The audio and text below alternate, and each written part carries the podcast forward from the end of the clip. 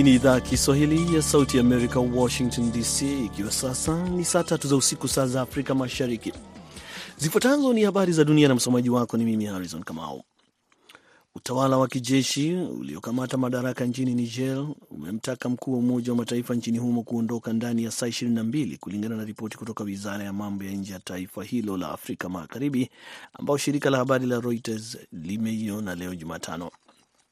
Taarifa hiyo ya Oktoba 10 inashutumu Umoja wa Mataifa kwa kutumia mbinu za kijanja zilizochochewa na Ufaransa kuzuia ushiriki kamili wa Niger kwenye mkutano wa Baraza Kuu la umoja huo mwezi uliopita na mikutano ya kimataifa. Utawala wa kijeshi uliomwondoa madarakani rais aliyechaguliwa kidemokrasia mwezi Julai pia umevifukuza vikosi vya Ufaransa pamoja na balozi wake nchini humo. Wizara ya uchukuzi ya Mali imesema leo kwamba inatathmini ombi la shirika la ndege la Ufaransa la kurejesha safari zake katika mji mkuu wa Bamako ambazo kwa sasa zimesitishwa. Shirika hilo la Air France ambalo Jumanne lilikuwa limesema kwamba lingerejesha safari za Bamako wiki hii, leo limesema kwamba mpango huo umeahirishwa hadi wakati usiojulikana. Kwa mujibu wa shirika la habari la Reuters, shirika hilo lilisitisha safari za Mali, Burkina Faso na Niger hapo Agosti kufuatia ukosefu wa usalama wa kieneo. Unaendelea kusikiliza idhaa ya Kiswahili ya Sauti ya Amerika, Washington DC, kupitia 107.5 FM Nairobi, Kenya. Warepublican kwenye baraza la wawakilishi Marekani hivi leo wamekutana ili kuanza kikao cha faragha cha upigaji kura, ikiwa hatua ya kukubaliana kuhusu atakayekuwa spika mpya. Wagombea wawili wanaongoza ambao ni wawakilishi Jim Jordan na Steve Scalise Jumanne wamewahutubia wanachama wa chama chao wakieleza ni kwa nini wanahitaji kupewa wadhifa huo ulioachwa wazi baada ya kuondolewa kwa spika Kevin McCarthy wiki iliyopita. McCarthy tayari amewaambia wenzake kwamba wasimteue kuchukua nafasi hiyo tena. Warepublican wana wingi mdogo wa wajumbe 221 dhidi ya Wademokrat wa 212 kwenye baraza hilo, ikiwa na maana kwamba watahitaji uungaji mkono wa wote ili kupata wingi mdogo unaohitajika katika kumpata spika. McCarthy alipigiwa kura mara 15 kabla ya kupata ushindi huo Januari kutokana na kuwa Demokrat waliungana pamoja nyuma ya mgombea wao ambaye ni kiongozi wa sasa mwakilishi Hakim Jeffries, wakati baadhi ya Warepublican wakisusia kumpigia kura makadhi hadi dakika za mwisho. Lakini ripoti za sasa hivi ripoti za hivi karibuni zinasema kwamba Steve Scalise ameidhinishwa na Warepublican kuwania uh, kiti hicho cha spika. Kwa hivyo kura ikitarajiwa kwamba inaweza ikafanyika wakati wowote wa Mwandishi wa habari wa Australia mwenye asili ya China ambaye alihukumiwa kutokana na tuhuma za kijasusi na kushikiliwa nchini China kwa miaka mitatu amerejea Australia. Waziri mkuu wa taifa hilo Anthony Albanese amesema mapema leo. Cheng Leng mwenye umri wa miaka 48 alikuwa mfanyakazi kwenye kitengo cha kimataifa katika shirika la utangazaji la serikali la CCTV. Sasa hivi mwanadada huyo ameungana tena na watoto wake wawili mjini Melbourne, Albanese amesema. Kurejea kwake kumekuja kabla ya ziara iliyopangwa ya Albanese mjini Beijing mwaka huu. Tarehe ya ziara hiyo bado haijatangazwa. Serikali ya Albanese imekuwa ikishinikiza kuachiliwa kwa Cheng pamoja na raia mwingine wa Australia mwenye asili ya China, Yang Hengjong, aliyeshikiliwa nchini humo tangu 2019. Uhusiano kati ya China na Australia umeimarika tangu chama cha Albanese cha mrengo wa kati kushoto cha Labour kuchaguliwa baada ya miaka tisa ya utawala wa kiconservative. Na rais wa Ukraine Volodymyr Zelensky leo ametoa ombi la misaada ya kijeshi ya ulinzi wa anga, makombora pamoja na risasi kwenye makao makuu ya NATO mjini Brussels, ambako anahudhuria mazungumzo na mawaziri wa ulinzi wa muungano huo. Akizungumza na mawaziri akizungumza katika kikao cha ufunguzi wa mkutano wa Ukraine Defense Contact Group ambao unaongozwa na Marekani, amesema ulinzi wa anga ni muhimu kujibu swali la nini vita hivi vitamalizika na iwapo vitakwisha kwa haki kwa Ukraine. Basi hapo ndipo tunafika mwisho wa habari zetu za dunia kutoka Washington DC. Jina langu Harrison Kamau, napompisha Kenneth Bwire tayari kabisa kukuletea kipindi cha Kwa Undani.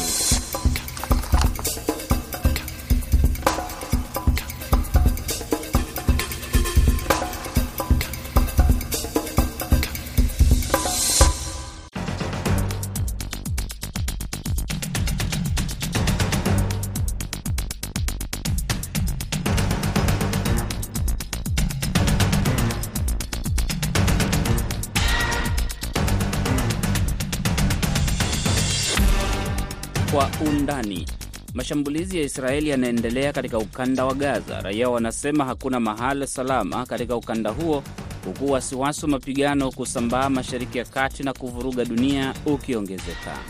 Sehemu ya pili tutaangazia mpango wa serikali ya Kenya kuwatunza wanariadha wanaobobea na kuitetea sifa ya nchi hiyo kimataifa. Mimi ni Kenneth Bwire nikiwa hapa Washington DC, Marekani.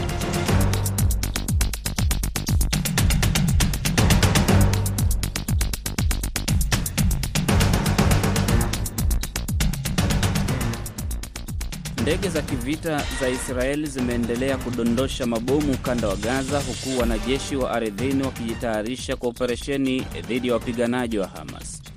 Rais wa Marekani Joe Biden ametaja shambulizi dhidi ya Israel lililotekelezwa na kundi hilo la Kipalestina kuwa uovu mkubwa na kutoa onyo kali kwa wanaoliunga. Israel imesema kwamba darzeni ya ndege zake za kivita zimeshambulia sehemu 200 katika ukanda wa Gaza zinazoaminika kutumika na kundi la Hamas kutekeleza mashambulizi dhidi ya Israeli. Jeshi la Israeli limesema kwamba wanajeshi wake wameua wapiganaji elfu moja wa Palestina walioingia Israeli kutoka Gaza. Wizara ya afya ya Gaza imesema kwamba watu 950 wameuawa na elfu tano kujeruhiwa kufikia sasa katika mapigano haya ambayo yametajwa kuwa mabaya zaidi kuwahi kutekelezwa na wapiganaji wa Kipalestina dhidi ya Israeli. Jeshi la Israeli limesema kwamba watu 1200 wamefariki nchini Israeli kufikia sasa na wengine zaidi ya 2700 wamejeruhiwa. Katika ujumbe uliochapishwa kwenye mtandao wa X, msemaji wa jeshi la Israeli Luteni Kanali Jonathan Concrias amesema kwamba wamepoteza watu wengi sana. Wengi waliokufa ni raia waliopigwa risasi wakiwa nyumbani kwao, barabarani na katika sherehe. Baadhi ya raia wa Israeli na wageni kutoka nchi nyingine walitekwa nyara na kupelekwa Gaza. Aliyekuwa kiongozi wa kundi la Hamas Khaled Mashal ametoa wito wa maandamano katika nchi za Kiarabu kuonyesha kuunga mkono Palestina.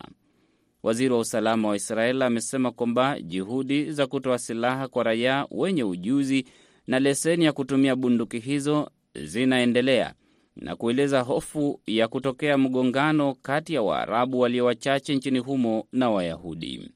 Muhammad Abdurahman ni msomi na mchambuzi wa siasa na diplomasia, yupo Ujerumani. Matamshi ambayo yamekuwa yakitolewa na maafisa wa Israel kuanzia viongozi wa kisiasa akiwemo waziri mkuu Benjamin Netanyahu na hali kadhalika wasemaji wa jeshi la ulinzi la Israel ni kwamba wao wanasema wanaingia Gaza kumaliza kazi, na hiyo kazi wanayozungumzia moja kwa moja ni kwamba kwanza wanawasaka wale wanaowaita ni magaidi ambao ni wapiganaji wa Hamas, lakini katika operesheni hiyo ya kijeshi kinachoonekana ni kwamba Israel imeazimia pia kuhakikisha kwamba inaivuruga kabisa Gaza na kulipa eneo hilo mtihani mkubwa. Wanahisi kwamba njia ya kuiharibu Hamas eneo la Gaza linasita kuwa ndio eneo wanakojificha na wanakoendesha na harakati zao wapiganaji wa Hamas dhidi ya dola ya Israel. Wapiganaji wa kundi la Hamas wanaowashikilia wanajeshi wa Israel na raia wametishia kuwaua endapo Israeli itaendelea kutekeleza mashambulizi katika ukanda wa Gaza. Waziri wa ulinzi wa Israel Yoav Gallant akihutubia wanajeshi wake karibu na mpaka wa Gaza amesema kwamba kundi la Hamas lilitaka mabadiliko na litapata mabadiliko hayo, akiongezea kwamba iliyokuwa Gaza haitaendelea kuwepo. Gallant amesema kwamba walianza na mashambulizi ya angani na baadaye wataanza mashambulizi yatakayotekelezwa na vikosi vya ardhini. Ameonya kwamba mashambulizi yataongezeka zaidi. Marekani imesema kwamba inafanya mazungumzo na Israeli pamoja na Misri kutafuta namna raia wanaweza kuondoka ukanda wa Gaza ambao umezingirwa kabisa na wanajeshi wa Israel. Gazeti la Israel la Hayum limeripoti kwamba wapiganaji elfu moja waliokuwa wameingia Israeli kutoka Gaza wameuawa. Hakuna usafirishaji wa chakula au mafuta kuingia Gaza. Hatari iliyopo ni kwamba hatima ya raia kwa sababu hawa wapiganaji wameshajitolea kwamba wako katika mapambano lolote na liwe, na hata walipoingia kusini mwa Israel Jumamosi iliyopita ilikuwa ni katika ile sehemu ya kujitolea mhanga eh, chini ya kile wanachoamini kwamba ni mapambano ya ukombozi, ukombozi wa Palestina. Huwezi kuondoa uwezekano wa raia wasiohusika kuwa wahanga wa operesheni hiyo ya kijeshi. Jumuiya ya kimataifa, kwa mtazamo wangu, inafaa kwa wale wenye ushawishi kwa upande wa Israel kuishawishi Israel iwe na tahadhari na kuchukua hatua za uvumilivu katika harakati zake ndani ya Gaza. Kaskazini mwa mpaka na Israel, makombora yamekuwa yakivurumishwa kutoka kusini mwa Lebanon kuelekea Israel na kupelekea Israeli kujibu kwa makombora zaidi. Kuna ripoti za makombora kurushwa kutoka mpakani na Siria na kupelekea wasiwasi kwamba huenda mapigano hayo yakaongezeka na kuwa vita vibaya. Msemaji wa jeshi la Israel Luteni Kanali Konrakas amesema kwamba hawana taarifa za uhakika iwapo makombora hayo yalirushwa na wanajeshi wa Siria au makundi mengine ya wapiganaji yanayoungwa mkono na Iran na ambayo yanaungwa mkono na utawala wa Siria au kama ni kundi la Hezbollah au kundi lingine. Amesema kwamba kile Israeli inajua ni kwamba wamejibu mashambulizi hayo kwa makombora kuelekea yalipotokea na kwamba hakuna makombora mengine kutoka Siria yameshuhudiwa.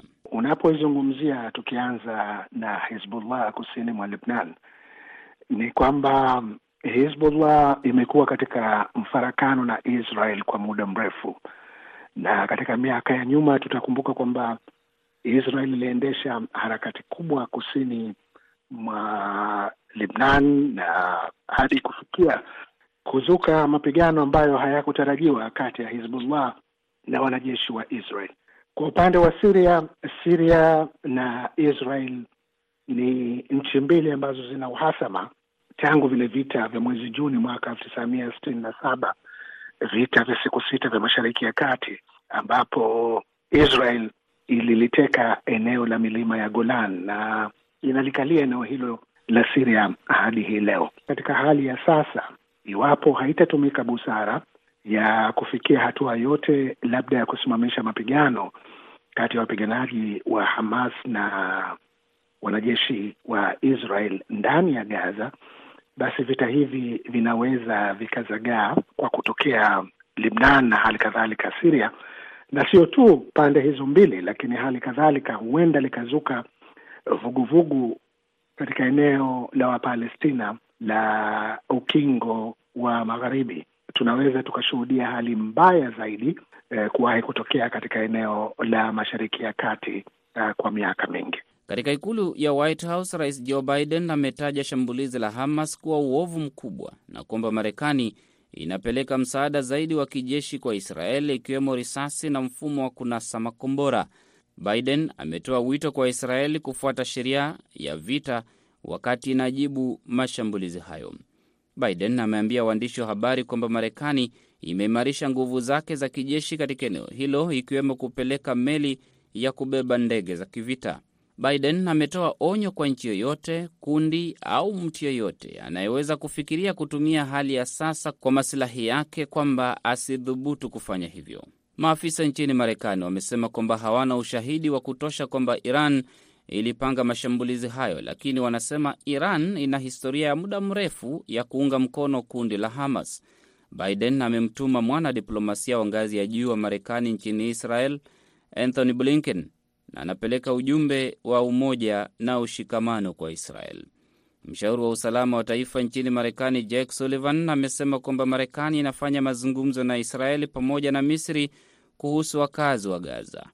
Muungano wa kisiasa wa mrengo wa kulia wake waziri mkuu wa Israeli Benjamin Netanyahu unakaribia kufikia makubaliano ya kuunda serikali ya umoja wa kitaifa kwa maslahi ya dharura ya Israeli. Nchi kama Fiji, Korea Kusini, Denmark, Jamhuri ya Czech na Canada zimeendelea kuondoa raia wake kutoka Israeli. Idadi kubwa ya mashirika ya ndege yamesitisha safari zake kuelekea Israel. Vyama vya kisiasa havina vingine isipokuwa kuja pamoja na kukabiliana na kile ambacho serikali ya sasa ambayo ni serikali ya vyama vya siasa kali za kizalendo za mrengo wa kulia ikiongozwa na Benjamin Netanyahu imetangaza kwamba taifa la Israel limo vitani, na panapotokea mgongano au mvutano na nchi za Kiarabu, daima Israel kupitia vyama vya kisiasa imekuwa ikisimama uh, katika sauti moja kuhusiana na Wapalestina. Hamas na mamlaka ya utawala wa Palestina inayoongozwa na Mahmud Abbas wako katika mvutano kwa kipindi kirefu, na yote haya yanatokana na ile hali ya kwamba Mahmud Abbas ameshindwa e, kuitisha uchaguzi kama alivyoahidi. Umaarufu wa Hamas umezidi kuongezeka sio tu katika Gaza, lakini pia katika ukingo wa Magharibi, na hivi sasa hatua hii iliyochukuliwa na Hamas ya mashambulizi kusini mwa Israel inaonyesha kwamba wengi wa Wapalestina wanaiangalia Hamas kuwa ndio sauti yao ya kuendeleza vuguvugu la mapambano la kudai haki yao na taifa lao, na kwa maneno mengine niseme vuguvugu la ukombozi. Hiki kinachotokea kwa upande wa Wapalestina idhoofisha ile mamlaka ya utawala wa ndani ambayo imekuwa ikiungwa na jumuiya ya kimataifa na kuonekana kwamba haifanyi lolote la maana la kujaribu kuwakomboa wa Palestina. Mamlaka hiyo imekuwa na mivutano. Serikali ya Mahmud Abbas imelaumiwa uh, vikali eh, kuhusu rushwa na wanasiasa kujitajirisha. Kumekuwepo na viongozi wa kisiasa ambao wameamua kujiuzulu nafasi zao kupinga uongozi wa Abbas ambao wanaohisi kwamba ni uongozi dhaifu.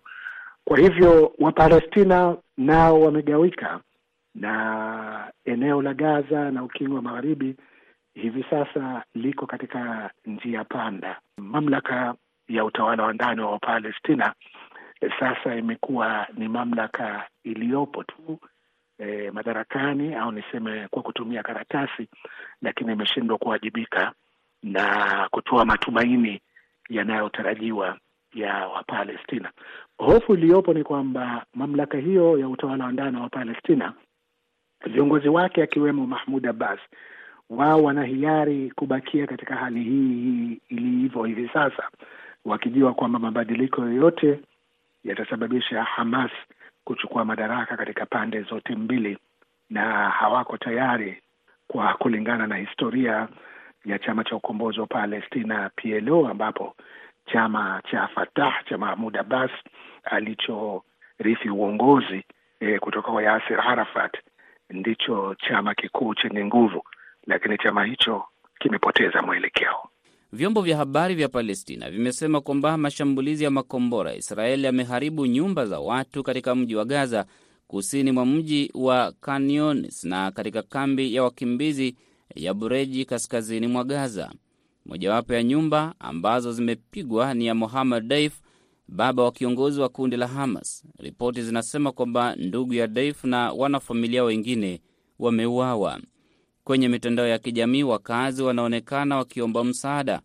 Nyumba kadhaa zimeanguka na baadhi ya watu wamekwama katika nyumba zilizoharibiwa, huku wafanyakazi wa kutoa msaada wakishindwa kuwafikia.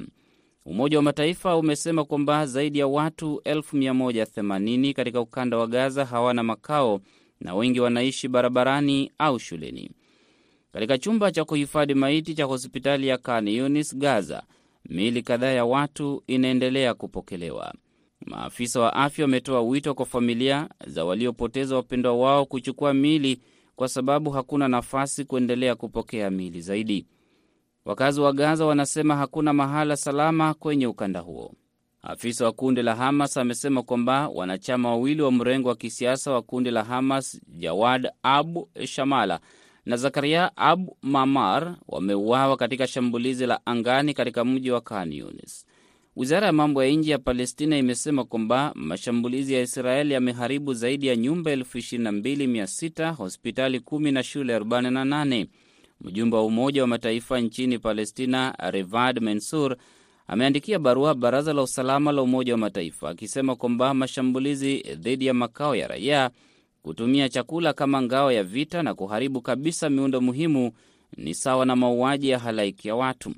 Mkuu wa tume ya haki ya kibinadamu katika Umoja wa Mataifa Volker Turk, ambaye amekemea shambulizi la kundi la Hamas, amesema kwamba sheria ya kimataifa kuhusu haki za kibinadamu inaeleweka sana kwamba raia hawastahili kuumizwa katika vita na wanastahili kulindwa pamoja na miundo msingi. Katika ukingo wa magharibi wa Palestina, 21 wameuawa na 130 kujeruhiwa katika makabiliano na wanajeshi wa Israeli tangu Jumamosi. Hayo ni kulingana na wizara ya afya ya Palestina. Nakamilisha sehemu ya kwanza ya Kwa Undani kutoka Sauti ya Amerika, VOA. Mimi ni Kenneth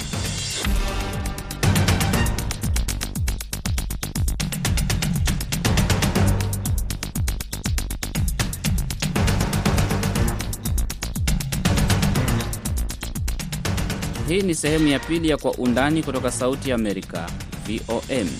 Tuungane sasa na waandishi wetu wa Mombasa, Josphat Kioko na Salma Muhammad, ambao wameandaa ripoti kuhusu hatua ya serikali ya Kenya kuwatuza wanariadha na wana michezo wengine wanaoiletea Kenya sifa kimataifa katika michezo ama mashindano mbalimbali.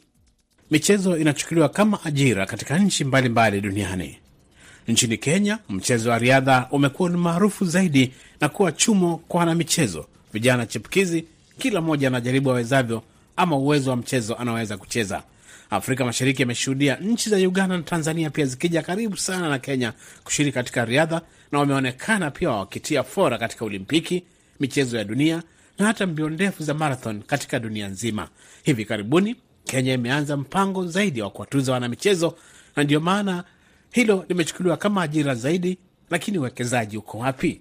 Hapa tunazungumzia ushindani wa riadha na mchezo kuchukuliwa kama uwekezaji rasmi na kuinua uchumi miongoni mwa wanamichezo, familia zao na hata nchi kwa jumla, kipato kupitia fedha za kigeni. Kenya kwa mara nyingine imeng'aa katika mbio ndefu za marathon kwa kupata ushindi kupitia mwanariadha Kevin Kiptum ambaye alikimbia kwa kasi zaidi katika mbio za Valencia Marathon za mwaka 2022 na kuwa mwanariadha wa tatu katika historia kuvunja rekodi ya saa mbili na dakika mbili. Kiptum aliendeleza ushindi katika mbio za dunia za marathon na kushinda mbio za London Marathon za mwaka 2023 iliyokuwa mara ya pili kwa kasi zaidi katika historia ya saa 2 na dakika 1 na sekunde 25.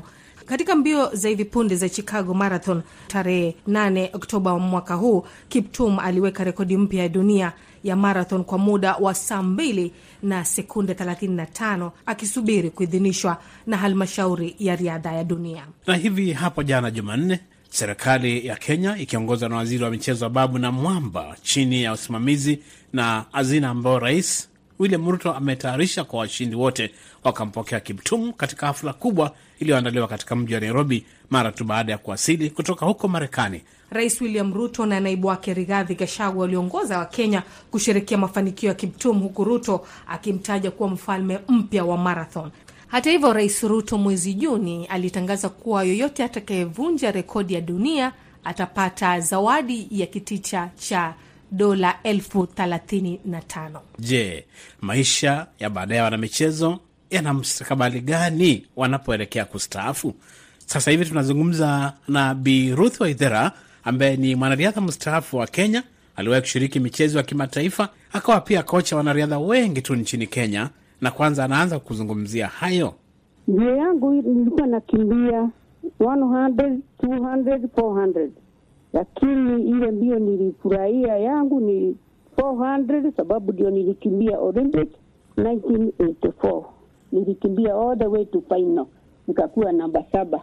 Wakati nilikuwa msichana mdogo, na tena kwa spring in Africa, na kukilinganisha na miaka hii ile tuko ni tofauti sana, kwa sababu wasichana au watu wa kukimbia hawataki kutumia mwili, hawataki kuchoka, na badala ya kutumia mwili na mtu atumie damu yake wanaenda kuingilia ile ndawa ya kutinua mizuri, na hiyo sasa ndio inawaharibu na inakaharibu bio yao, kwa sababu wakati anapimwa anajulikana amekunywa ndawa, anakuwa suspended for two years or four years. Wanamichezo wanafaa kufanya nini ili kujenga maisha yao ya baadaye? Unajua, wakati umepewa hiyo kipawa yako ya mbio, utumie wakati ukiwa mdogo, lakini saa ingine utaweza ingia na upate pesa mzuri, uende na wrong company, watakuharibu maisha ya urevi, maisha ya, ya raha. Na ukishikanisha raha na michezo, huwezi enda mbali. Tunaona kwa wakati huu eh, kuna rekodi nyingi tu zinaendelea kuvunjwa kila mara na wanariadha wamebukia kuwa na ushindani mkubwa. Ukiangalia kwa sasa, Kenya inaogopa Uganda kwa mbio ndefu kwa wanaume. Ethiopia ndio hao wamefuata Kenya unyo unyo, na karibuni pia tumeona nchi ya Tanzania imeanza kuonyesha mchezo mzuri sana, hasa katika mbio za marathon. Hebu wewe zungumzia jinsi hizi serikali zetu zinavyoendelea kuwatuza na kuwatambua wale mabingwa. Unajua, sasa Kenya tumetambuliwa kwa ulimwengu mzima sababu wa wakimbiaji wetu. Zamani ukirudia history ya Tanzania, kulikuwa na mtu alikuwa anaitwa Filipo Nibai na Nyambui. Hao walikuwa nakimbia vizuri sana kutoka Tanzania, lakini walikuja wakapotea kabisa kabisa, almost 30 years uh, kusikika kwa kiwanja. Tukikuja kwa Uganda, hao wakimbiaji wa Uganda, unajua wanaturenia Kenya huko upande ya Iteni, na ndio kusudi unaona wako na mbio sasa. Ikifika ni trials, Waganda wanakuja wanafanya trials hapa kwetu Kenya, na hiyo ni mzuri, wakimbiaji kuwa wanapimana nguvu wakiwa pamoja. Unafikiri kuna nafasi kwa vijana ambao wako kule nje wenye vipaji na pia tajiriba ya mambo ya, ya michezo wakaweza pia kufaulu? Ile kitu inaharibu ni mtu akianza kutokea kidogo hivi, anaambiwa na wengine, wewe kunywa hii ndawa ndio upate nguvu. Sasa badala ya yeye kukaa na nguvu yake ya kimwili, anaenda kukimbilia hiyo dawa ya kutumiwa mizuri, na ndio apate pesa ya haraka, na hiyo pesa ya haraka akienda kupata inaenda inapotea, na ndio tunasemanga utapoteza ine ukikimbilia nane, anakuwa ametupwa au amekuwa banned na doping. Miaka mingi baadaye tumeona wasichana wa Kenya pia wanashinda mbio hii wana, wana, na wanapata mali nyingi tu. Siku za karibuni yameibuka matukio ya dhuluma michezoni. Wakati mwingine wanawake hawa wanaokimbia, unasikia ameuawa ama amepokonywa mali yake na mpenzi wake. Kwa, kwa nini haya matukio? Unajua sasa, uh, ukiwa mkimbiaji unaanza kusaini huko nje, kila mwanaume yote anatamani wewe ukiwa msichana na yule anatamani wewe ako na boma yake ile ya, ya kwanza. Sasa naona wewe utamjengea mboma yake au utamsomesea watoto yake. Sasa anakuja anaingilia wewe msichana, ukiwa nakimbia mzuri na pesa yako, anaanza kukupangia. Anataka pesa yako, si upendo. Akishaa kuchukua, anakuwa sasa yeye ndiye manager na pesa yako na. Kuna mikakati yoyote ya labda nchi kuwaongoza hawa wanariadha katika maisha yao? Unajua, sasa hii ofisi yetu kubwa ya mchezo wangekuwa wanatafuta counseling people, kama ni women watafute counseling wanawake wale wamesomea. Hawa wasichana kabla hajanyakuliwa wanaweka kama mwaka mara mbili kuwa kansu. tunaingilia hapo, tunawaambia wasichana msiharibiwe Wakati tulianza kutoa maneno sisi wale retired nao wasichana wakaanza kufunguka, wakatuambia vile wanaingiliwa, wanaingiliwa nao wanaume, pesa imeharibiwa. Kwa hivyo hiyo ni National ingekuwa na hiyo mpango. Bi Ruth Waithera, mwanariadha mstaafu wa Kenya aliyekuwa bingwa wa Afrika na pia kuwakilisha Kenya katika Olimpiki na michezo ya madola. Tukurejeshe Washington. Ripoti ya Josephat Kioko na Salma Muhammed inakamilisha kwa undani hii leo. Mimi ni Kenneth Bwira, asante kusikiliza Sauti ya Amerika, VOA. Uwe na usiku mtulivu.